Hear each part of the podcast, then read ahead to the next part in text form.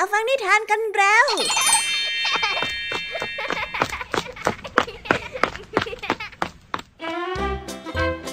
สวัสดีค่ะน้องๆ ยินดีต้อนรับเข้าสู่ชั่วโมงนิทานกับรายการคิสอาในวันนี้พี่ยามีและกองทัพนิทานหันษาพร้อมที่จะพาน้องๆ ไปตะลุยโลกแห่งจินตนาการที่เต็มไปด้วยความสนุกสนานและข้อคิดต่างๆ มากมายกันแล้ว เอาล่ะ เราไปตะลุยโลกแห่งนิทานกันเลย เริ่มต้นกันที่นิทานเรื่องแรก ซึ่งเป็นนิทานที่อธิบายสาเหตุเกี่ยวกับปรากฏการณ์ของฟ้าร้อง น้องๆเองก็อาจจะเคยได้ยินคำอธิบายเกี่ยวกับเรื่องนี้จากนิทานเรื่องอื่นๆมาแล้วใช่ไหมล่ะ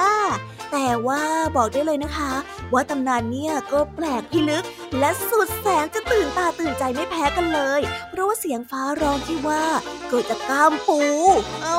เป็นไปได้ยังไงล่ะคะกามปูกับเสียงฟ้าร้อง เอ้า มันเกี่ยวกันยังไงล่ะคะเนี่ยว่าไปติดตามรับฟังพร้อมกันเลยดีกว่าในนิทานที่มีชื่อเรื่องว่ากองสะเทือนฟ้า และนอกจากนี้นะคะพี่ยามียังมีนิทานอีกหนึ่งเรื่องนั่นก็คือเรื่องช่องว่างของความขัดแย้ง ซึ่งเป็นเรื่องราวเกี่ยวกับสัตว์สองตัวที่กำลังทะเลาะยื้อแย่งอาหารกันอยู่ตรงหน้า ซึ่งทั้งคู่ก็เป็นสัตว์ที่มีพละกำลังและมีศักดิ์ศรีนั่นจึงทำให้การถกเถียงเสียงดังสนั่นลั่นป่า อุ้ยถ้าเป็นระดับสัตว์ที่ยิ่งใหญ่สองตัวมาทะเลาะกันแบบนี้ ในป่าคงต้องเกิดความวุ่นวายแน่ๆเลยค่ะ แล้วอย่างนี้บทสรุปจะเป็นแบบไหนล่ะคะว่าไปติดตามกันในนิทานเรื่องที่สองของพี่ยามีกันได้เลยนะ และนิทานภาษาพาสนุกในวันนี้ค่ะสองลุงหลานต้องช่วยกันหาสิ่งของบางอย่าง ซึ่งระหว่างที่กำลังหาอยู่นั้น ก็มีเรื่องให้คุยกันจนลุงทองดีหมั่นไส้และหยิบคำว่ามิ่งขวัญมาประชดเจ้าจ้อย ไม่รู้เหมือนกันนะคะว่าเจ้าจ้อยของเราจะรู้ตัวหรือเปล่า เอ๊ะ และคำว่ามิ่งขวัญจะมีความหมายว่าอย่างไร ไปรับฟังพร้อมกันในช่วงนิทานภาษาพาสนุกกันเลยนะคะเป็นยังไงกันบ้างเอ่ยหลังจากที่ยามีได้เล่าเรื่องความสนุกกันไปบางส่วน น้องๆ พร้อมที่จะไปตะลุยโลกแห่งนิทานกับรายการคิสอากันแล้วหรือยังเอ่ยเอาละค่ะ ถ้าพร้อมกันแล้วเราไปรับฟังนิทานเรื่องแรกกันเลย กับนิทานที่มีชื่อเรื่องว่ากลองสะเทือนฟ้า ไปรับฟังกันเลยค่ะ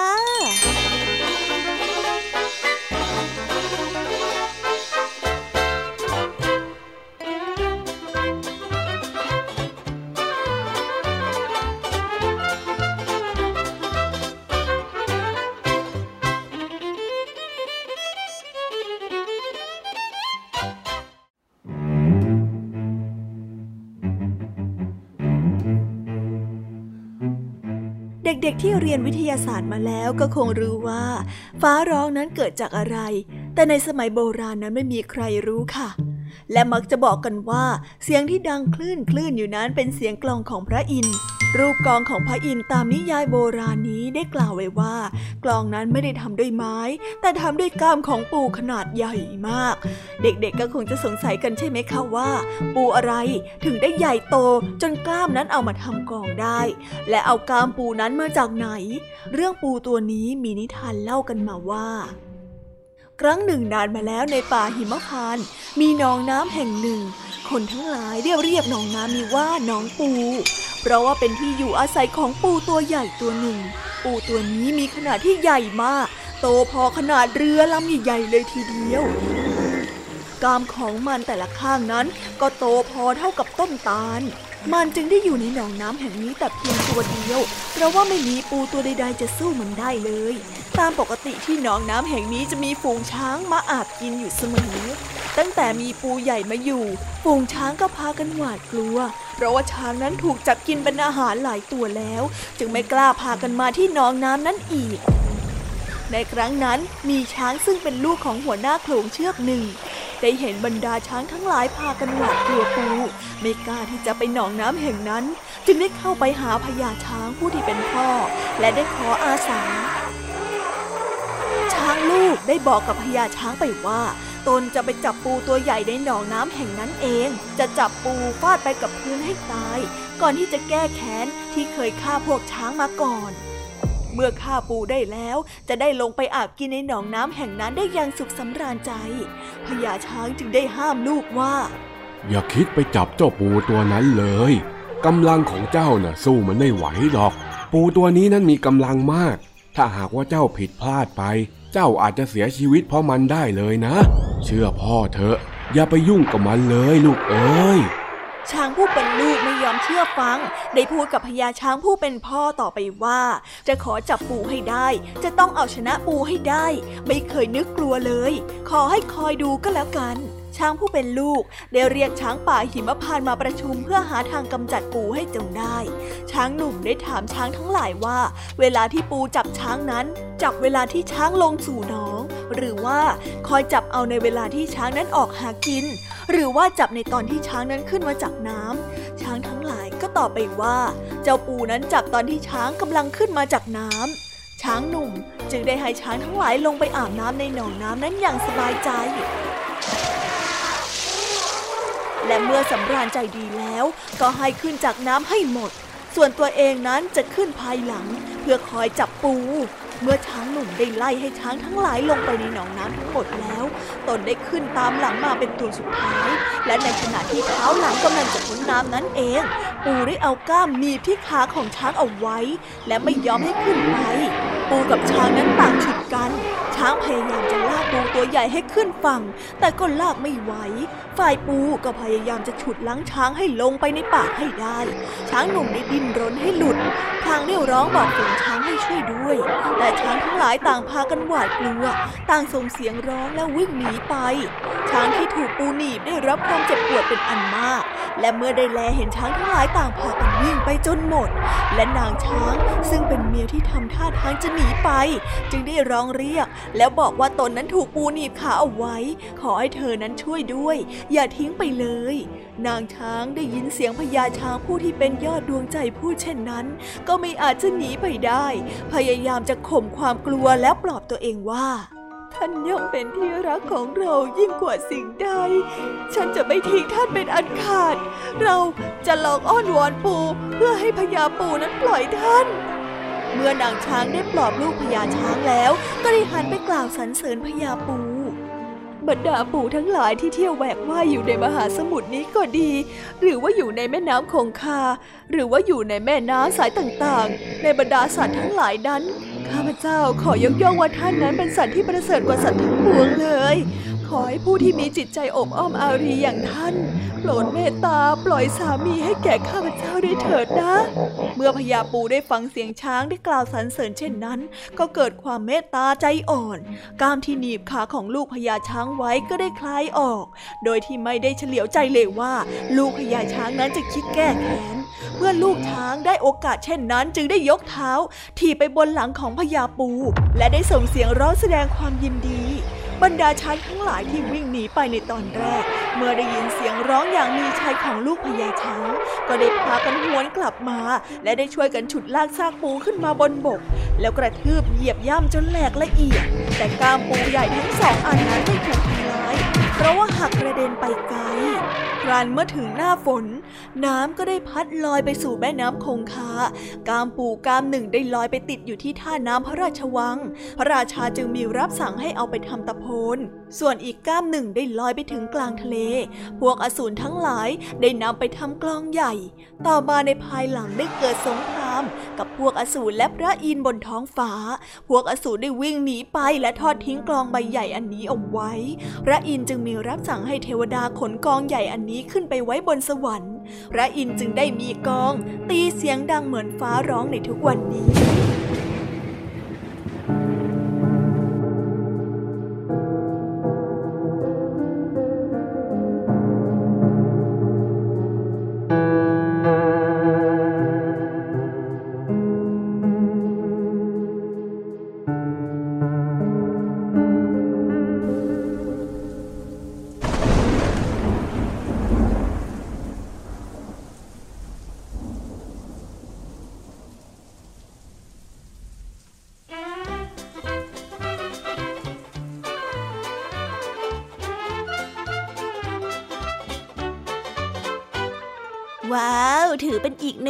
านที่อธิบายเสียงฟ้าร้องได้อย่างพิสดารจริง ๆ เลยล่ะค่ะ ไม่น่าเชื่อเลยนะคะ ว่าคนสมัยก่อนจะมีจินตนาการที่ล้ำเลิศและอธิบายในสิ่งที่ตัวเองไม่เข้าใจออกมาได้เป็นเรื่องเป็นราวขนาดนี้ ทั้งเรื่องฝูงพญาช้างเอ่ยทั้งเรื่องปูยักษ์เอ่ยหุยขนาดพี่ยามีเราเองก็ยังรู้สึกตื่นเต้นกับแต่ละเหตุการณ์ที่เกิดขึ้นในเรื่อง แต่เชื่อเถอะค่ะ ว่าคำอธิบายเกี่ยวกับฟ้าร้องฟ้าผ่ายังไม่หมดแค่นี้แน่ๆ ไว้วันหลังพี่ยามีจะหาคำอธิบายปรากฏการณ์ทางธรรมชาติมาเล่าให้ฟังใหม่นะคะ เพราะว่าในวันนี้เนี่ยพี่ยามียังมีนิทานอีกหนึ่งเรื่องรื่องที่สนุกไม่แพ้กันมารออยู่แล้ว ในนิทานเรื่องที่สองนี้ เป็นเรื่องราวเกี่ยวกับการยื้อแย่งอาหารของสัตว์ที่ทรงพลัง และมากไปด้วยศักดิ์ศรีแบบไม่มีใครยอมใคร ไม่รู้เลยนะคะว่าสุดท้ายแล้วใครจะชนะ ไปติดตามเรื่องราวนี้พร้อมๆกันได้ในนิทานที่มีชื่อเรื่องว่า ช่องว่างของความขัดแย้ง ไปรับฟังกันเลยค่ะ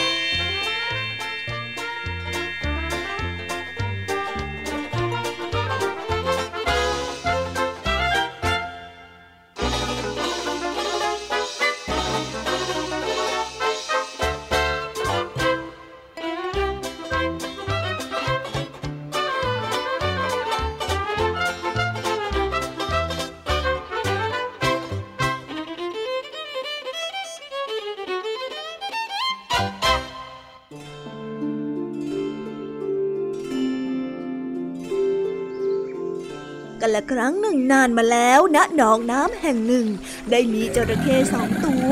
ว่ายน้ำมาที่ริมฝั่ง และมันได้พบกับซากลูกม้าลายตัวหนึ่ง นอนนิ่งและเสียชีวิตอยู่ข้างๆแม่น้ำจระเข้ตัวหนึ่งได้ตรงเข้าไปแล้วก็คาบลูกม้าตัวนั้นเอาไว้ แล้วได้ดึงลงมาในน้ำส่วนจระเข้อีกตัวหนึ่งเห็นดังนั้น จึงได้ว่ายเข้าไปขวางและได้กล่าวขึ้นว่า นี่ ข้าเจอซากลูกม้าลายตัวนี้ก่อน มันต้องเป็นของข้าสิ เอ้ย ได้ยังไง ข้าก็เห็นเหมือนกัน มันต้องเป็นของข้าสิ เมื่อไม่ยอมกันเช่นนั้น จระเข้ทั้งสองจึงได้เกิดทะเลาะวิวาทและได้ต่อสู้กันอย่างเอาเป็นเอาตายและในขณะนั้นเอง มีเสือโคร่งตัวหนึ่งได้เดินผ่านมาพบซากลูกม้าเข้า จึงค่อยๆย่องเข้าไปคาบซากลูกม้าลาย แล้วดึงไปแอบกินอยู่อีกมุมหนึ่งจนหมด เมื่อจระเข้ทั้งสองตัวได้ต่อสู้กันจนได้รับบาดเจ็บและเหน็ดเหนื่อยแทบจะหมดเรี่ยวแรงแล้ว จึงได้ยุติการต่อสู้ แล้วได้กล่าวต่อกันและกันว่าเอาอย่างนี้ก็แล้วกัน เรามาแบ่งลูกม้าลายกินกันคนละครึ่งเถิดนะ เมื่อได้โตลงกันเป็นที่เรียบร้อยแล้ว ก็ได้พากันลอยคอไปที่ริมฝั่งอีกครั้ง แต่ก็ไม่พบซากลูกม้าเสียแล้วอ้าวแล้วแล้วเจ้าลูกม้าลายหายไปไหนล่ะเนี่ยเฮ้ยดูสิ อดกินกันทั้งคู่เลย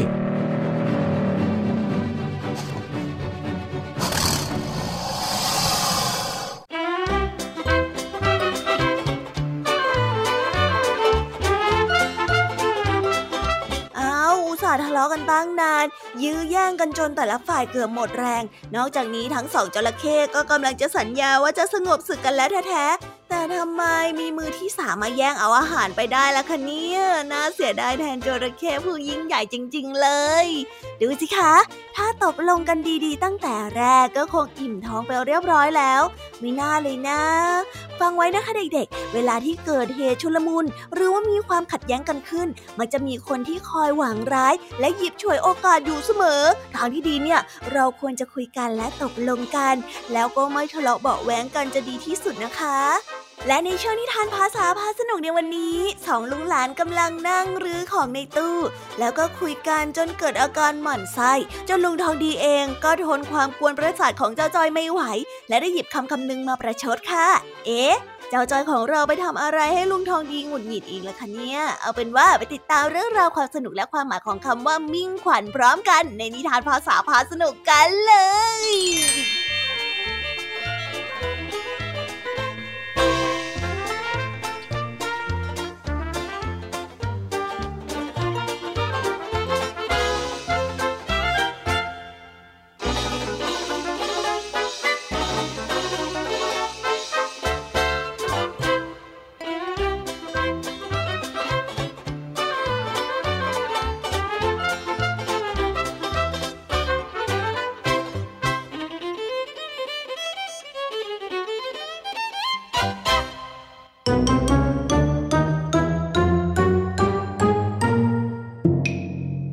าษาพาสนุก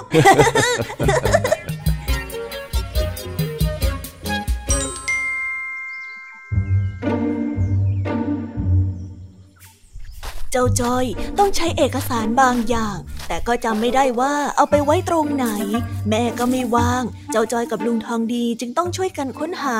ด้วยการนำกล่องหลายใบมาวางเรียงเพื่อแยกกันค้น แต่เจ้าจ้อยก็ไปเจออัลบั้มรูป และเอาแต่นั่งดูรูปของตัวเองสมัยเด็ก ปล่อยให้ลุงทองดีหาอยู่คนเดียว เอ๊อยู่ไหนเนี่ยฮะเจอไหมลุงจ้อยดูกล่องนี้แล้วไม่มีเลยอะจ้ะข้าเองก็หาไม่เจอเหมือนกัน เฮ้ยแม่เองเนี่ยนะ เหมือนเองไม่มีผิด ไม่มีระเบียบวางอะไรไปทั่ว ดูสิเนี่ย พอเวลาจะใช้ก็ต้องมาเสียเวลาค้นหากันอีก ดูสิคนขี้บ่นน่ะบ่นได้ตั้งแต่น้องสาวยันหลานชายเชียว ก็มันน่าบ่นไหมเล่า ถ้าหากว่าเป็นที่บ้านข้าเนี่ยนะอยากได้อะไรบอกแป๊บเดียวข้าก็หาเจอแล้ว จริงเหรอจ๊ะแต่ลุงขี้ลืมนะลุงจะจำได้จริงๆเหรอนี่ถ้าเองไม่เชื่อนะ เองลองถามข้ามาเลยก็ได้ไอ้จ้อย ได้เลย งั้นลุงจำได้ไหมว่าบัตรประชาชนของลุงที่เพิ่งหมดอายุ ลุงเก็บไว้ตรงไหน ไม่เห็นใจยาก ก็อยู่ตรงกล่องเอกสารสีเขียว อยู่ข้างในสุด เพราะว่าเป็นของที่ไม่จำเป็นต้องใช้แล้ว ข้าก็เลยเก็บไว้ในที่ที่มิดชิดยังไงล่ะโอ้ยละเอียดมากด้วย แล้วลุงจำได้ไหมว่า พระของลุงที่เพิ่งได้มาจากงานฝังลุงนิมิตล่าสุดอยู่ตรงไหน ใช่หิ่งพระหรือเปล่าเนา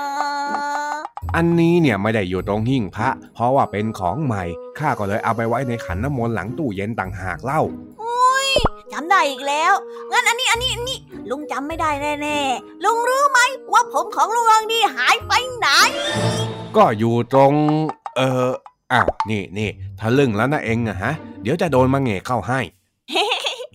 จ้อยแค่อยากเล่นนะลุง ลุงไม่โกรธจ้อยหรอกนะใช่ไหมใช่ไหมอืมข้าไม่โกรธเองหรอก ใครจะไปโกรธเองลงล่ะฮะ พอยอดมิ่งขวัญของข้า แต่เสียงของลุงทองดีดูไม่เหมือนคนไม่โกรธเลยนะจ๊ะ เออว่าแต่ขวัญอะไรกันลุงที่ลุงพูดเมื่อกี้อะอะไรขวัญขวัญน่ะอ๋อ มิ่งขวัญน่ะเหรอ มันก็เป็นคำที่หมายถึงบุคคลที่เป็นที่รักอย่างมากยังไงล่ะ นี่ลุงรักใจเหรอเนี่ยเขินจังเลยข้าประชดเองโว้ย เลิกกวนประสาทข้าได้แล้ว แล้วก็รีบหาของเร็วก็น่าแหละสิเอ๊ะนี่กล่องอะไรอะนะเฮ้ยแล้วเอกสารของเองมันอยู่ตรงไหนเนี่ย กล่องนี้ก็ไม่มี กล่องนู่นก็ไม่มี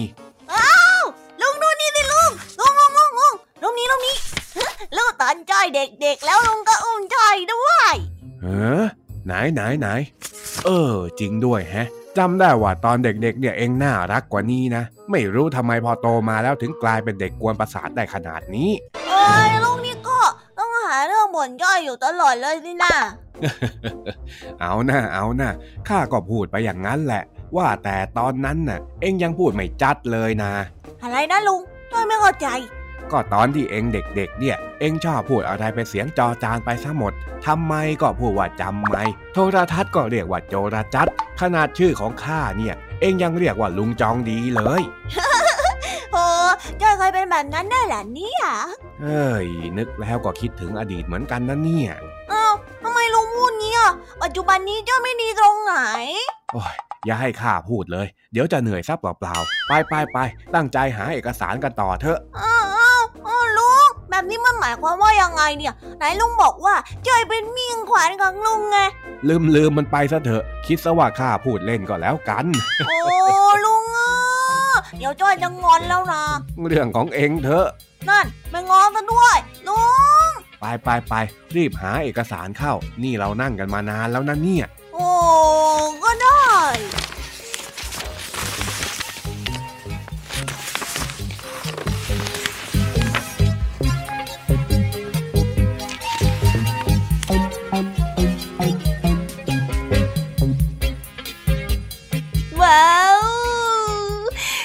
แล้วนะคะ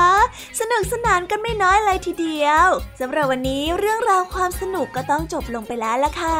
พวกเราและรายการคิสอาวก็ต้องขอบอกมือบายบายกันไปก่อน ใครที่มารับฟังไม่ทันสามารถไปรับฟังย้อนหลังได้ที่ไทย PBS Podcast นะคะ วันนี้จากกันไปด้วยเพลงเพราะๆในช่วงสุดท้ายของรายการ แล้วไว้เจอกันใหม่ในตอนถัดไปสำหรับวันนี้ สวัสดีค่ะบายบายเป็นเด็กดีของคุณพ่อคุณแม่นะคะ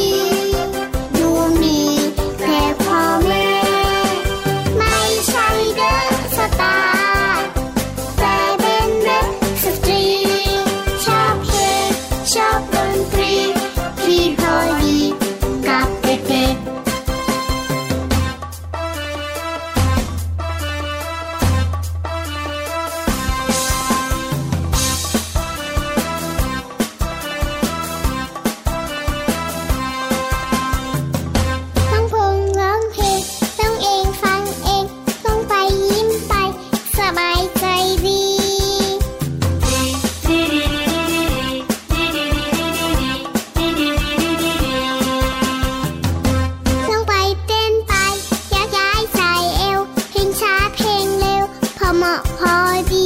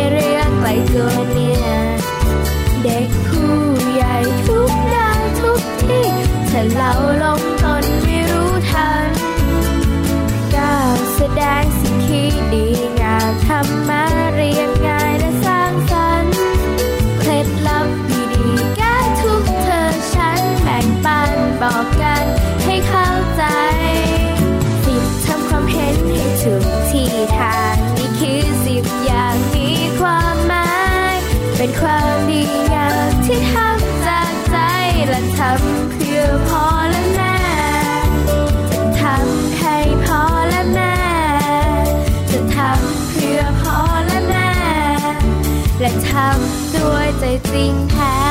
This is Thai PBS Podcast Thai PBS Podcast